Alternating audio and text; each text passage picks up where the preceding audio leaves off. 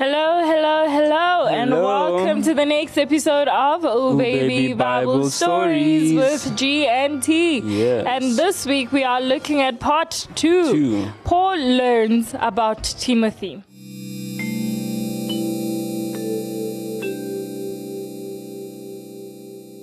Timothy, a man of great reputation. Sometime later, Paul decided to revisit the cities where he had preached, including Lystra and Iconium. As he talked with the members in both areas, he kept hearing about a certain man. He is a good man, they said, one dedicated to God and so young. Why? His mother and grandmother taught him the scriptures as soon as he could understand, and he lives by them. You should meet him. They urged. His name is Timothy, true to his reputation. Timothy's character so impressed Paul that he chose to take him on many of his future missions. In fact, Timothy became his right hand man, carrying messages to churches and individuals and ministering to the churches where needed. Paul loved Timothy as his own son and wrote two letters of instruction especially for him.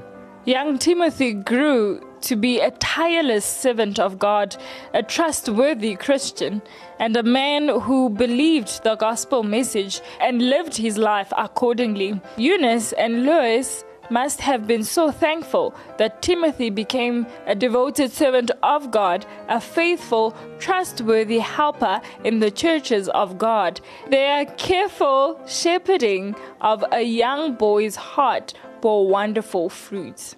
The, The end.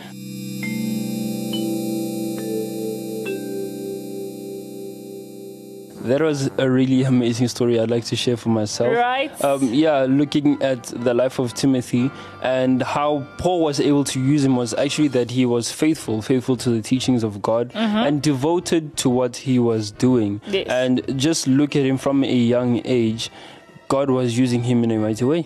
Yes, Yeah. definitely. Hmm. It, it is so encouraging. This shows that God can use us as Yeah. well if we will be like Timothy, Timothy, yes. faithful, um, hungry. Yeah. To learn the scriptures, knowing the scriptures, and living by them according to the Yeah. scriptures, then God will use us too, right? Regardless of our age, we could be five, we Yeah. could be 12, You could we be 12, 7. 20 something. Yeah, whatever age you are. Yeah.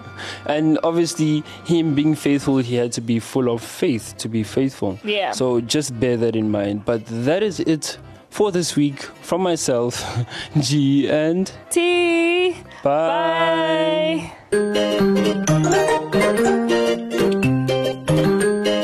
Hey kids! Don't forget to come back for more Bible stories every single week. Little Mommy and Daddy help you to go to www.directtothefem.co.za.